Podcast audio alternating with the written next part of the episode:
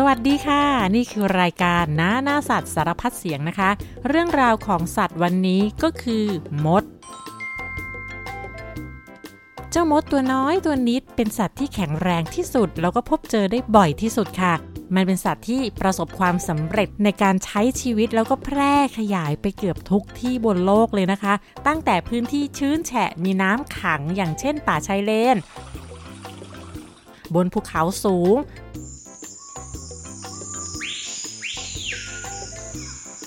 ในทะเลทราย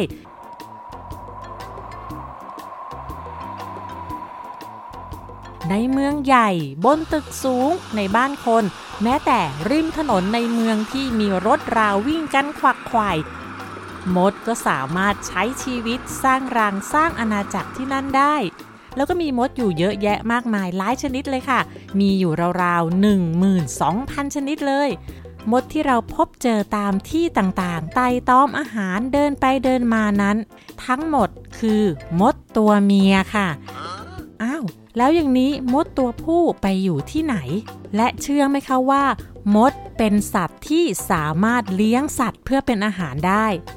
เห็นมันตัวเล็กๆ แบบนี้นะคะ ก็ยังมีมดที่กัดเจ็บมาก เจ็บขนาดที่มีคนบอกว่าราวกับโดนกระสุนปืนยิงเลยล่ะค่ะ ติดตามเรื่องราวอันแสนมหัศจรรย์ของมดได้ในหน้าหน้าสัตว์สารพัดเสียงวันนี้ค่ะ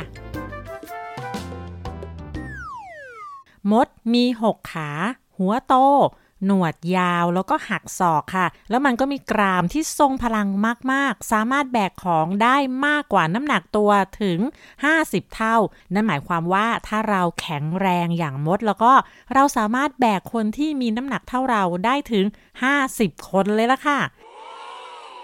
และพวกมันก็ยังสามารถทำงานเป็นทีม ช่วยเหลือซึ่งกันและกันด้วยค่ะ ยกตัวอย่างเช่น ถ้ามันไปเจออาหารที่มีขนาดใหญ่มากๆ มดตัวเดียวไม่สามารถจะแบกได้แล้วก็มดหลาย ๆ ตัวก็จะมาช่วยกันแบก ช่วยกันลากอาหารนั้นจนถึงรังค่ะ ซึ่งเรื่องแบบนี้นะคะ ไม่ใช่สิ่งที่แมลงอื่น ๆ จะทำได้แบบนี้ค่ะ มดอาศัยรวมกันเป็นฝูงใหญ่ ในอาณาจักรมดเนี่ยจะประกอบไปด้วยราชินีมด ซึ่งจะตัวใหญ่กว่ามดอื่น ๆ ในรังค่ะ ราชินีจะทำหน้าที่วางไข่แล้วก็สร้างรัง มดบางชนิดนะคะ ราชินีสามารถมีชีวิตอยู่ได้ถึง 30 ปี ในฝูงมดหนึ่งฝูงนั้นสามารถมีราชินีได้ 1 ตัว หรือมากกว่า 1 ตัวก็ได้ค่ะ ต่อไปก็คือ มดตัวผู้ ที่สงสัยนะคะว่ามดตัวผู้อยู่ที่ไหน มดตัวผู้จะอยู่ที่รังค่ะ โดยทั่วไปก็จะมีปีก แล้วก็มีหน้าที่อย่างเดียวคือเกิดมาเพื่อผสมพันธุ์กับราชินีมด แล้วก็พบเป็นจำนวนน้อยในแต่ละรังด้วย มดตัวผู้มีอายุสั้นมากๆ เมื่อผสมพันธุ์เสร็จมันก็จะตาย ถึงแม้ว่ามันจะไม่ได้ผสมพันธุ์ มันก็จะตายภายในไม่กี่วันหลังจากที่เกิดออกมาค่ะ และมดงาน มดงานเป็นมดเพศเมียที่เป็นหมันนะคะ มันไม่สามารถมีลูก ไม่สามารถออกไข่ได้แล้วก็ไม่มีปีกค่ะ มันคือมดที่ต้องออกมาหาอาหาร นอกจากหาอาหารแล้วนะคะ ก็ยังทำหน้าที่สร้างรัง ซ่อมแซมรักษา ปกป้องรัง ดูแลไข่ ตัวอ่อนและราชินี มดงานเหล่านี้นะคะ มีชีวิตอยู่ได้ราวๆ 3 ปีค่ะ มดงานก็คือมดที่เราพบเจอทั่วไปนั่นเอง เพราะฉะนั้นถึงบอกไงคะว่า มดที่เราเจอก็คือ มดตัวเมียค่ะ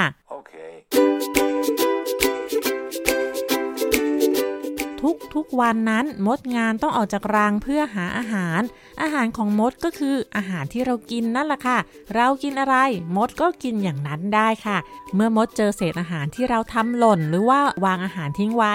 มันก็จะคาบกลับไปกินที่รังค่ะ นอกจากอาหารที่เรากินไม่ว่าจะเป็นข้าว ขนม น้ำตาล เนื้อสัตว์มดก็ยังสามารถกินแมลง เมล็ดพืช แล้วก็ดูดกินอาหารที่เป็นของเหลวได้ด้วยค่ะ เวลามดออกหาอาหารเนี่ยจะมีมดงานที่ออกเดินสำรวจว่ามีอาหารอยู่ที่ไหน เมื่อเจอแล้วมันก็จะเดินกลับรังเพื่อไปบอกมดตัวอื่นๆ แต่ว่ามดมันพูดไม่ได้ มันก็เลยหาวิธีสื่อสารอย่างอื่น นั่นก็คือใช้กลิ่นค่ะ เราเรียกว่าฟีโรโมนเมื่อมดตัวหนึ่งพบอาหาร มันก็จะปล่อยกลิ่นออกมาจากบริเวณท้อง และระหว่างที่มันเดินกลับรัง มันก็จะใช้ส่วนท้องเนี่ย แตะตามทางเดินไปตลอดทาง และมดตัวอื่นๆ เมื่อได้กลิ่นก็จะแตะหนวดกัน เพราะว่าอวัยวะในส่วนที่สัมผัสแล้วก็รับรู้กลิ่นได้ดี นั่นก็คือหนวดของมันนั่นเองค่ะ มดจะใช้หนวดในการสื่อสารบอกทางซึ่งกันและกัน แล้วก็เดินตามกลิ่นฟิโลโมนไปเป็นแถว เพื่อขนอาหารกลับรังค่ะ ฟีโรโมนของมดนั้นไม่ได้มีไว้เพื่อบอกทางเท่านั้นนะคะ ยังสามารถใช้สื่อสารในเรื่องอื่น ๆ ด้วย อย่างเช่น เมื่อมดพบกับอันตราย มันก็จะปล่อยฟีโรโมนเพื่อเตือนภัย เมื่อเพื่อนๆได้กลิ่นนะคะ บรรดาฝูงมดก็จะกรูกันเข้ามา ช่วยกันตอบโต้ผู้ที่บุกรุกทันทีค่ะ นอกจากนี้ตัวอ่อนของมดนะคะ ก็สามารถปล่อยฟีโรโมนเมื่อมันรู้สึกหิว เพื่อบอกกับมดงานว่าหนูหิวแล้วป้อนอาหารได้แล้วจ้า แม้แต่ราชินีมดก็จะปล่อยฟีโรโมนออกมา เพื่อควบคุมสมาชิกภายในรังค่ะ มดเป็นสัตว์ที่สามารถเลี้ยงสัตว์เพื่อเป็นอาหารได้ด้วย นอกจากมนุษย์แล้ว มดเป็นสิ่งมีชีวิตชนิดเดียวที่สามารถทำฟาร์มเลี้ยงสัตว์เป็นอาหารค่ะ สัตว์ที่มดเลี้ยงไว้เพื่อเป็นอาหารก็คือเพลี้ย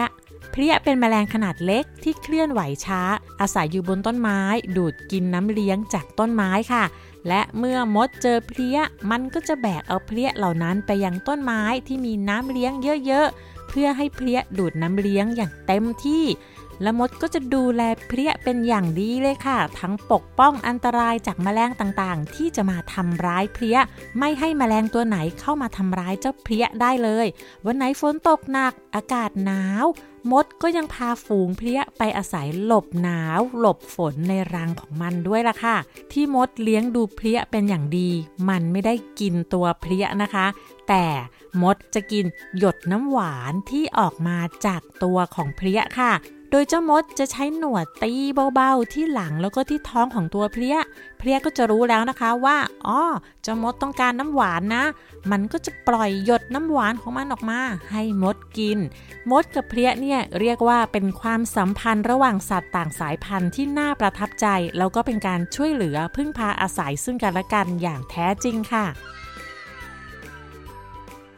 มดมีความสามารถในการกลั้นหายใจใต้น้ำได้นานด้วย แล้วมันก็สามารถลอยน้ำได้นาน เมื่อพวกมันจะจมน้ำมันจะเกาะกลุ่มกันเป็นแพเพื่อพากันลอยขึ้นฝั่งอย่างปลอดภัยค่ะ มดบางชนิดมีความสามารถในการว่ายน้ำได้ด้วยนะคะ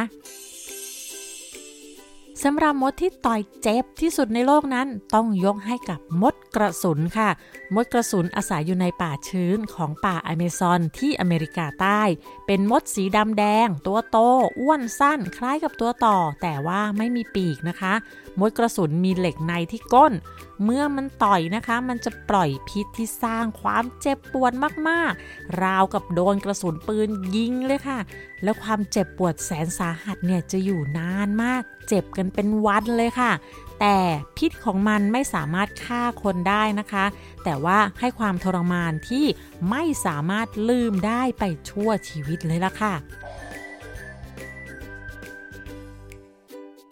สำหรับมดในเมืองไทยนั้นก็มีเป็นพันชนิดเลยค่ะ แต่ที่พบบ่อยๆ นั่นก็คือ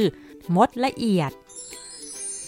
มดละเอียดเนี่ยเป็นมดสามัญประจำบ้านเลยนะคะ ตัวมันจะเล็กจิ๋วเดียว หัวแล้วก็หน้าอกเป็นสีดำท้องมีสีน้ำตาลอ่อน ตัวสีเหลือง สีน้ำตาลอ่อน หรือว่าสีแดงค่ะ มักจะเจอตามเสื้อผ้า ผ้าขนหนู ไต่บนที่นอน ตามโต๊ะ ตามเก้าอี้ แม้แต่อยู่ในคอมพิวเตอร์ค่ะ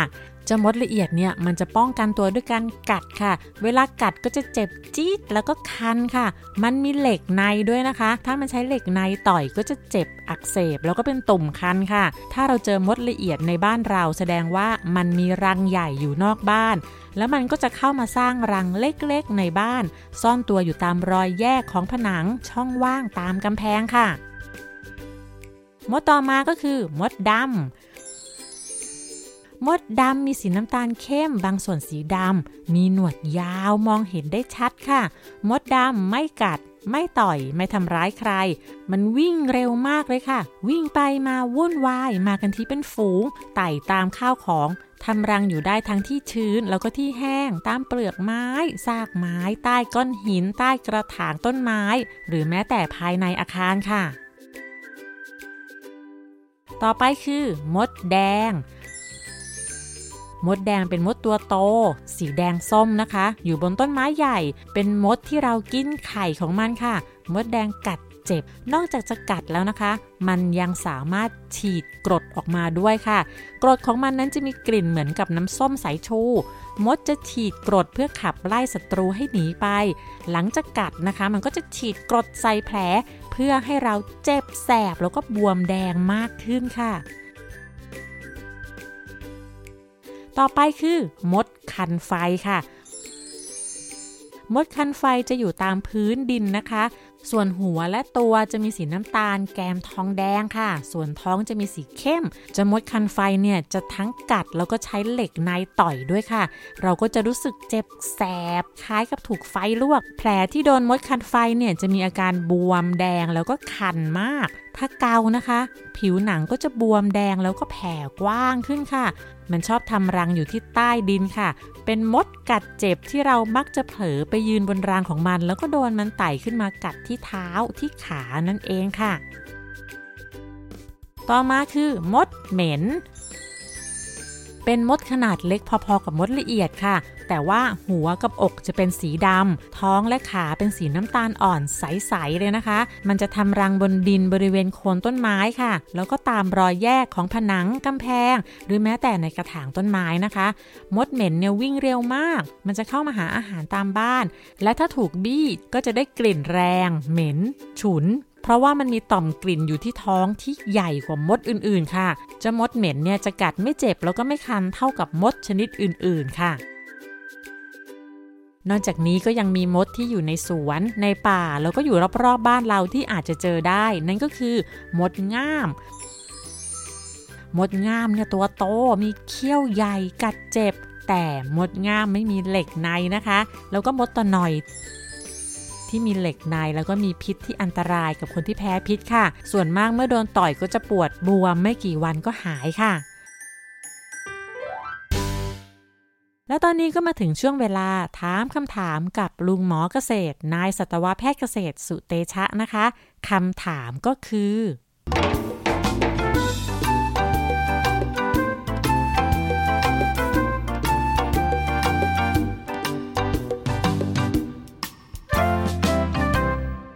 ลุงหมอครับ ผ้าเช็ดตัวผมเคยมีมดเข้าไปอยู่เต็มเลยครับทำไมมดมันถึงเข้าไปอยู่ในนั้นล่ะครับ มันมีสาเหตุอยู่2อสอย่างนะครับ อย่างแรกคือมดชอบที่ที่มีความชื้นนะครับ โดยเฉพาะช่วงฤดูร้อนฤดูหนาว ซึ่งความชื้นมันต่ำก็จะอยู่ไม่ค่อยสบายตัวเท่าไหร่ ถ้าเกิดว่ามีพื้นที่ใดที่มีความชื้นอยู่บ้าง มดก็มักจะชอบไปอยู่ตรงนั้นนะครับ เหมือนว่ามันเย็นกว่า อย่างที่สองคือผ้าเช็ดตัวของคนเนี่ยมันมีขี้ใครนะครับ มันมีเศษผิวหนัง มันมีกลิ่นตัวของเราเนี่ยติดอยู่ที่ผ้าเช็ดตัวนั้น มดก็กินเศษผิวหนังของคน หรือว่าที่เราเรียกว่าขี้ใครเป็นอาหารด้วยเช่นกัน ก็เป็นโปรตีนชนิดหนึ่งนะครับ เพราะฉะนั้นเนี่ยการที่เราพบว่ามีมดอยู่ที่ผ้าเช็ดตัวเป็นเรื่องแปลกไหม ก็ต้องตอบว่าไม่แปลก แต่ถามว่าเป็นเรื่องควรไหมนะครับลุงหมอก็ขอตอบว่า ไม่ควรนะครับด้วยเหตุผลเพราะว่าเวลาเราเอาผ้ามาเช็ดเนี่ยมันอาจจะทำให้เราโดนมดกัดได้นะครับวิธีป้องกันอันที่ 1 คือพยายามตากผ้าเช็ดตัวไว้กลางแจ้งครับเพราะว่าพอมันอากาศร้อนมดมันไม่ชอบ ผ้าเช็ดตัวก็แห้งด้วย แล้วก็มดก็จะไม่เข้ามาในผ้าเช็ดตัวของเรานะครับแล้วมดมันมีประโยชน์อะไรบ้างครับลุงหมอประโยชน์ของมดก็แบ่งแยกออกเป็น 2 สถานที่กันแล้วกัน สถานที่แรกก็คือตามบ้านของเรานะครับ รอบบ้านของแทบทุกบ้านในประเทศไทยเนี่ยมีมดอาศัยอยู่นะครับ เรามีมดเป็นเพื่อนบ้าน แทบทุกหลัง มดที่อยู่กับเราเนี่ยส่วนใหญ่มันก็จะกินพวกเศษอาหารเป็นหลักนะครับซากพืชซากสัตว์ที่ตายอยู่ในบ้านของเรา เช่น แมลงสาบ จิ้งจกตุ๊กแก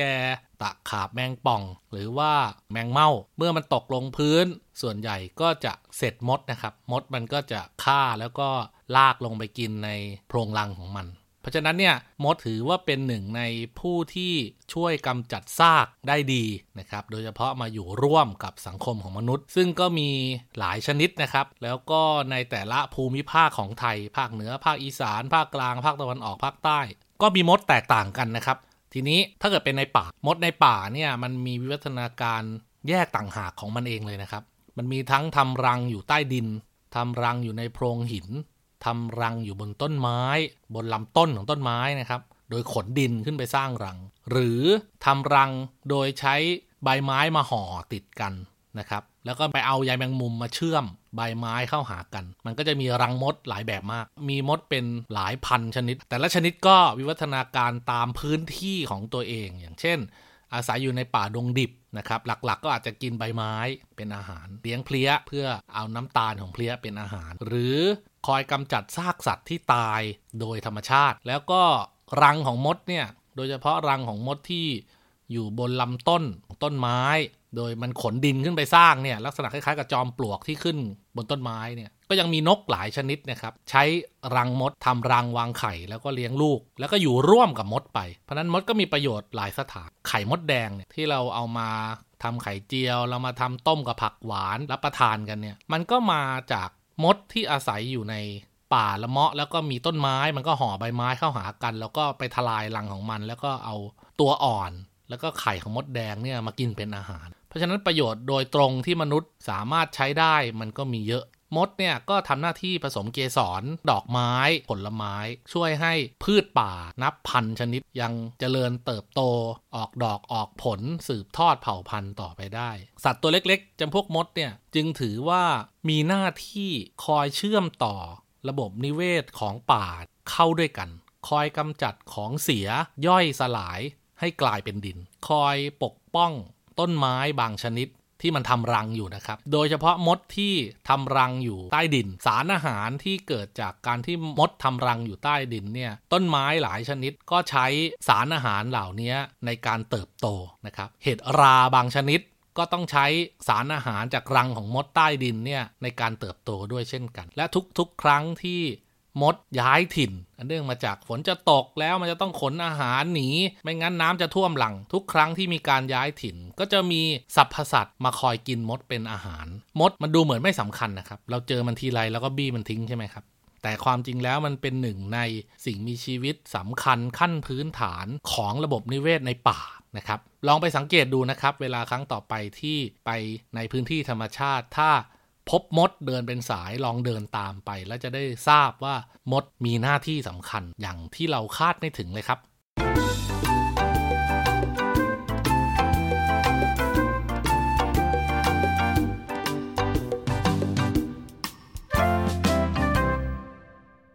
การนำไข่มดมาทำอาหารนั้นไม่ได้มีเฉพาะในเมืองไทยที่เดียวนะคะ ที่ประเทศเม็กซิโกก็มีอาหารไข่มด ที่นั่นมีมดชนิดหนึ่งที่เขากินกันค่ะ กินทั้งตัวอ่อนแล้วก็ไข่ โดยนำมาทอดแล้วก็ใช้เครื่องเทศในการปรุงรส ชาวเม็กซิกันเรียกไข่มดปรุงรสนี้ว่า escamoles ซึ่งเป็นเมนูเด็ดเมนูดัง ที่เขาว่ากันว่าอร่อยระดับที่ต้องถวายกับพระราชาเลยล่ะค่ะนอกจากไข่มดนะคะ ตัวมดก็ยังเป็นอาหารได้ด้วย มดที่กินได้มีอยู่ไม่กี่ชนิดนะคะ หนึ่งในนั้นก็มีชื่อว่า มดหนามกระทิงทอง ที่มีชื่อเช่นนี้ก็เพราะว่ามันมีหนามที่เอวที่มีรูปร่างคล้ายกับเขากระทิงนะคะ บนตัวกับท้องของมันจะมีขนอ่อนนุ่มสีทอง สวยงามปกคลุมอยู่พบได้ในประเทศจีนทางตอนใต้แล้วก็ประเทศไทยค่ะ ซึ่งมดชนิดนี้นะคะ ใช้เป็นยาจีนมายาวนานนับพันปีแล้วล่ะค่ะ แล้วก็ยังสามารถนำมาปรุงเป็นเมนูอาหารมื้อพิเศษสำหรับรับรองแขกเรือด้วย เรียกว่าเป็นของดีรับประกันความอร่อยที่ใครได้กินต้องประทับใจค่ะ ไม่เพียงเป็นอาหารเท่านั้นนะคะ มดยังสามารถช่วยรักษาแผลได้ด้วย ในทวีปแอฟริกา มีชาวพื้นเมืองค่ะ เป็นชนเผ่าที่เก่าแก่ที่สุดของแอฟริกากลาง นั่นคือชนเผ่าปิกมี เขาใช้มดยักษ์สายพันธุ์ Dorylus นะคะ บางคนก็เรียกว่า safari ant เป็นมดตัวโต มีเขี้ยวสองข้างที่ยาว แหลมแล้วก็แข็งค่ะ ซึ่งเขี้ยวนี้แหละใช้เย็บแผลค่ะ เมื่อเกิดบาดแผลฉีกขาดและเป็นแผลที่ค่อนข้างลึกนะคะ ถ้าต้องการให้แผลนั้นหายเร็วขึ้น การเย็บแผลเป็นวิธีการที่ช่วยให้ผิวหนังที่ฉีกขาด มาชิดติดกันค่ะ แล้วร่างกายก็จะสร้างเนื้อเยื่อมาประสานกันให้แผลนั้นหายไว ในสมัยก่อนนะคะ ก็ไม่มีเข็มไม่มีได้สำหรับเย็บแผลแบบในโรงพยาบาล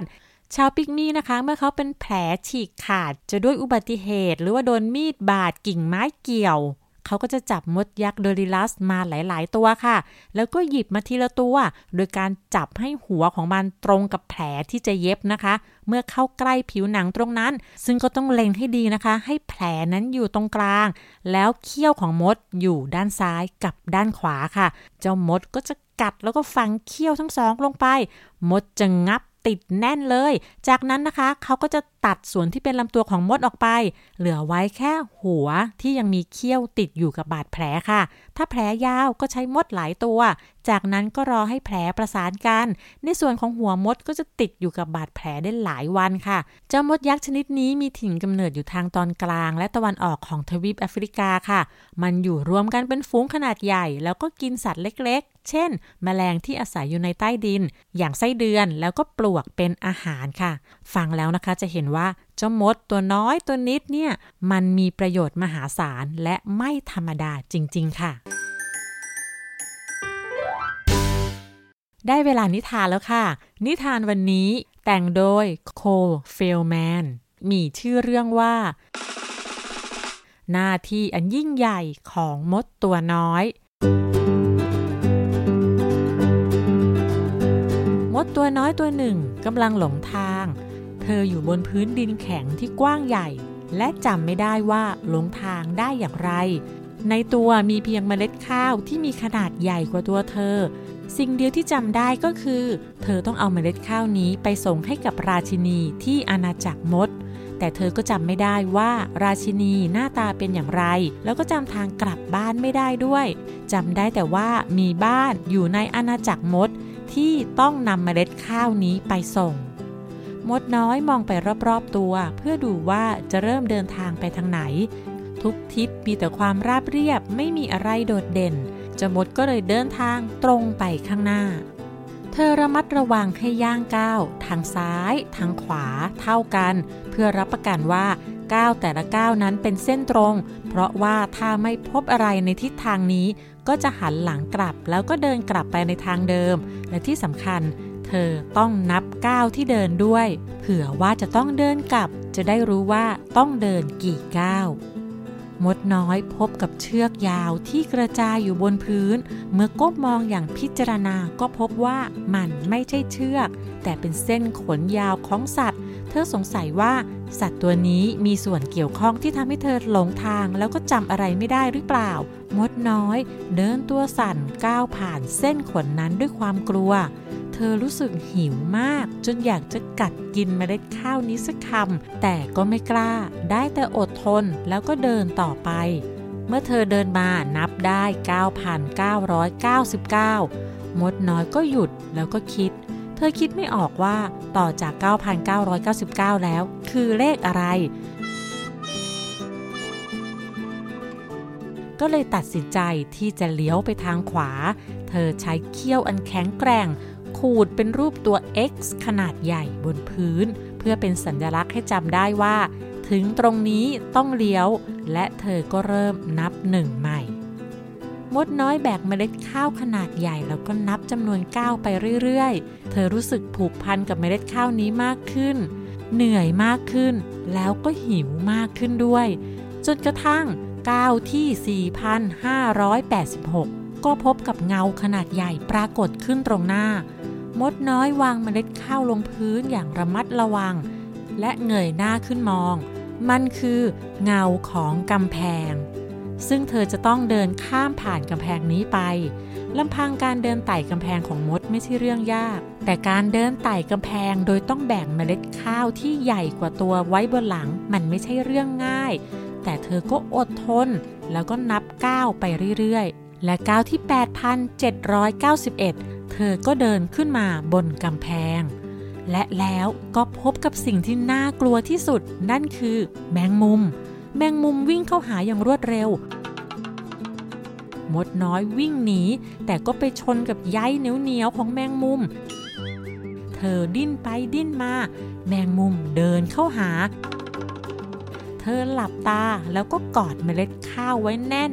แต่อยู่ๆใยแมงมุมก็ขาดพึง เพราะเมล็ดข้าวที่เธอกอดนั้นมันหนักเกินกว่าใยแมงมุมจะรับได้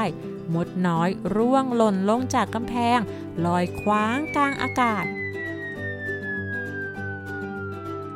และตกลงมาที่พื้นอีกด้าน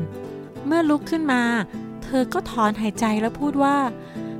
ฉันจำไม่ได้ว่านับถึงเท่าไหร่แล้ว ขณะที่กลุ้มใจ เธอก็ได้กลิ่นอันคุ้นเคยติดอยู่กับพื้น แล้วเธอก็เดินตามกลิ่นนั้นไป แต่ด้วยความเหนื่อยและหิวทำให้เธอสะดุดขาตัวเองแล้วก็ล้มลง และเจ้ามดน้อยก็หมดสติไปชั่วขณะ เมื่อสะดุ้งตื่นก็พบว่ามีมดมากมาย รายล้อมอยู่รอบตัว มดตัวหนึ่งโน้มตัวมาตรงหน้าและพูดว่า เธอฟื้นแล้ว มดน้อยบอกว่า ฉันเอาเมล็ดข้าวมาด้วย มันอยู่ไหนล่ะ มดทั้งหมดหัวเราะและบอกว่า นั่นไม่ใช่เมล็ดข้าว นั่นคือไข่ แล้วก็ไม่ใช่ไข่ธรรมดา เป็นไข่มดราชินี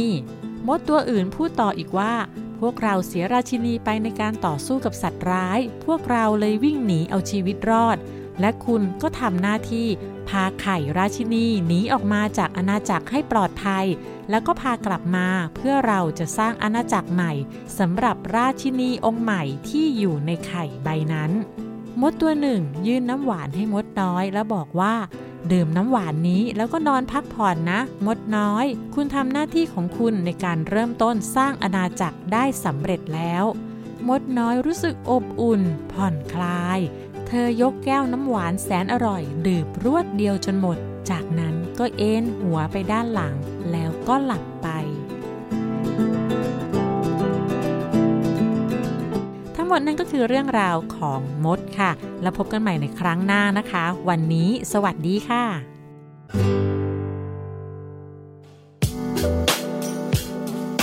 ติดตามรายการทางเว็บไซต์และแอปพลิเคชันของไทย PBS Podcast Spotify SoundCloud Google Podcast Apple Podcast และ YouTube Channel Thai PBS Podcast Thai PBS Podcast. View the world via the voice